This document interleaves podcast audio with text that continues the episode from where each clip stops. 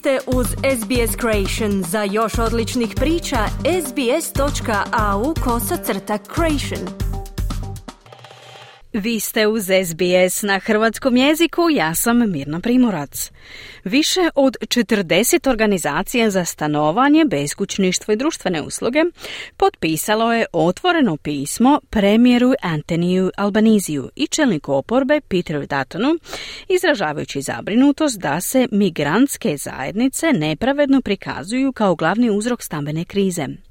Organizacija Everybody's Home koordinirala je pismo te tvrdi da je besmisleno okrivljavati nedavni porast prekomorskih migracija za stambenu krizu koja se razvijala desetljećima. Možda ste u posljednje vrijeme čuli od političara i pojedinih medijskih kuća da je razlog trenutne stambene krize u Australiji rekordno visoki broj prekomorskih migracija. No, brojne službe za stanovanje i organizacije za pomoć migrantima tvrde da je ova retorika obmanjujuća, te da se migranti koriste kao žrtveni jarac za neuspjehe politika koje su se protezale kroz različite vlade. Mai Azizi je glasnogovornica kampanje Everybody's Home, koja predstavlja organizacije za stanovanje, beskućništvo i socijalnu skrb s ciljem rješavanja stambene krize. Ona je sudjelovala u koordinaciji otvorenog pisma, potpisanog od strane 40 organizacija, a koje poziva premijera Anthony Albanizija i čelnika oporbe Petera Datena da izbjegavaju antimigrantske stavove i usredotoče se na korijenske uzroke stambene krize. It's really important that we get the causes of the housing crisis right because when we scapegoat the wrong problems or we scapegoat the wrong people, we end up with the wrong solutions. Izuzetno je važno važno da ispravno identificiramo uzroke stambene krize. Kada pogrešno optužimo probleme ili ljude, dolazimo do krivih rješenja. Zato smo željeli zajedno stati iza ovog otvorenog pisma, jer su vladine politike stvorile stambenu krizu. A samo vladine politike mogu je i popraviti, kazala je Azizi. Nedavni podaci Australskog zavoda za statistiku pokazuju da je rekordnih 518 tisuća ljudi dodano australskoj populaciji u financijskoj godini 2022. i 2023. zbog prekomorskih migracija. To je više od dvostrukog broja neto migracije prije pandemije u financijskoj godini 2018. i 2019. koji je iznosio 239.600.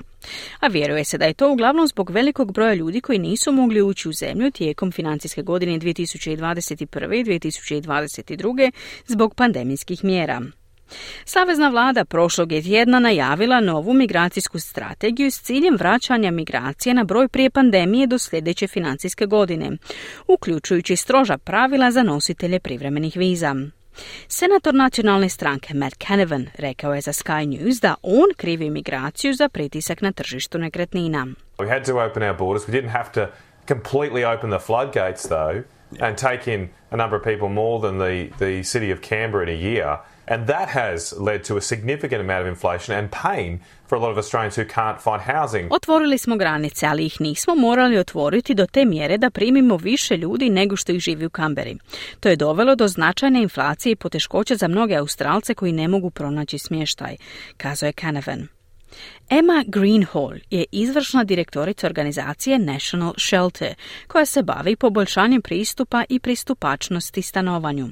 Ona smatra da migracija igra veliku ulogu u pritisku na stambeno tržište, ali vjeruje da su političari preuveličali njen utjecaj. We do think that it's been overstated. I think particularly when, you know, there were housing issues that occurred when the borders were closed, you know, during COVID. The main issue that we have is the fact that there is not Mislimo da je to prenapuhano, posebno kada su postali stambeni problemi tijekom zatvaranja granica tijekom covida. Glavni problem koji imamo jest nedostatak stambenih nekretnina, što se događalo i tijekom pandemije koronavirusa. Dakle, iako može doći do povećanja migracija, stambeni problemi nisu uzrokovani migracijom. Oni mogu pridodati složenosti problema, ali sigurno nisu glavni uzrok kazala je Greenhall. Prošli mjesec njena organizacija objavila je deveti godišnji nacionalni indeks cjenovne pristupačnosti najma, koji je pokazao pogoršanje pristupačnosti najma u svim glavnim gradovima osim Canberra i Hobarta u posljednjih 12 mjeseci. Ocjene pristupačnosti naglo su pale u Novom Južnom Velsu, Viktoriji i Pertu, pri čemu je Sydney pao za 13%, a Melbourne i Perth za 10%.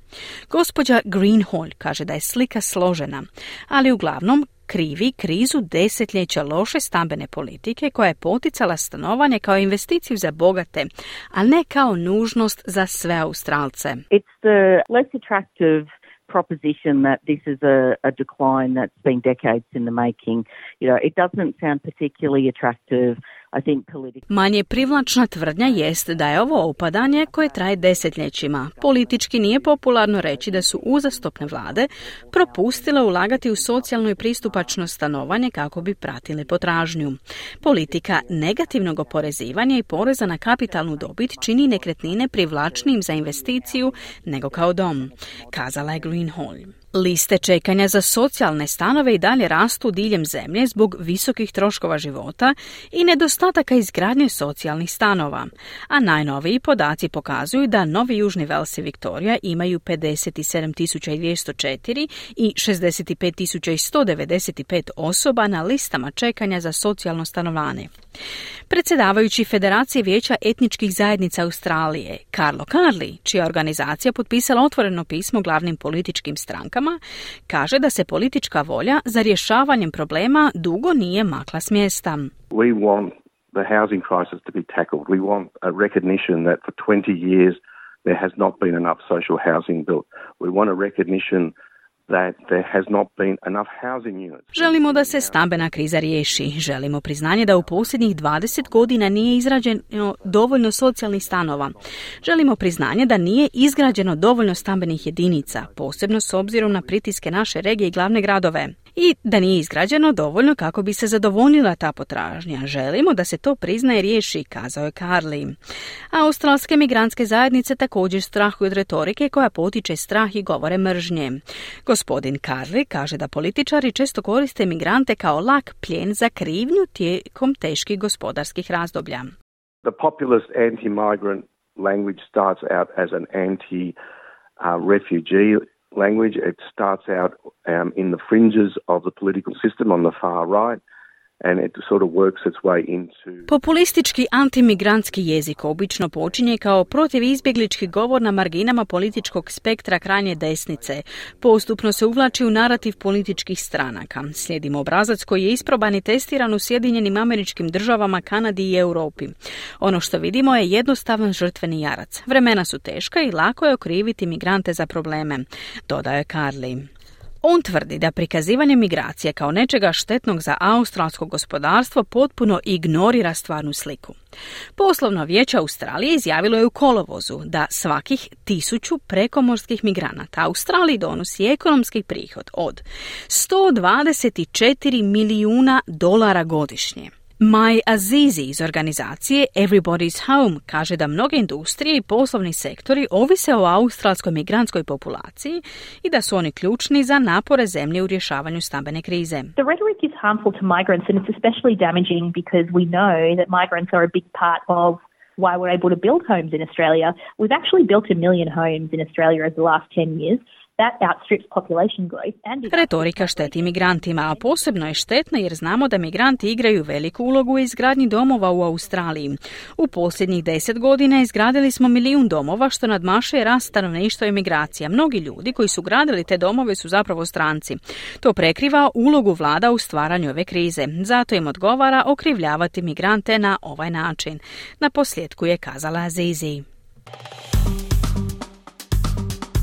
Kliknite like, podijelite, pratite SBS Creation na Facebooku.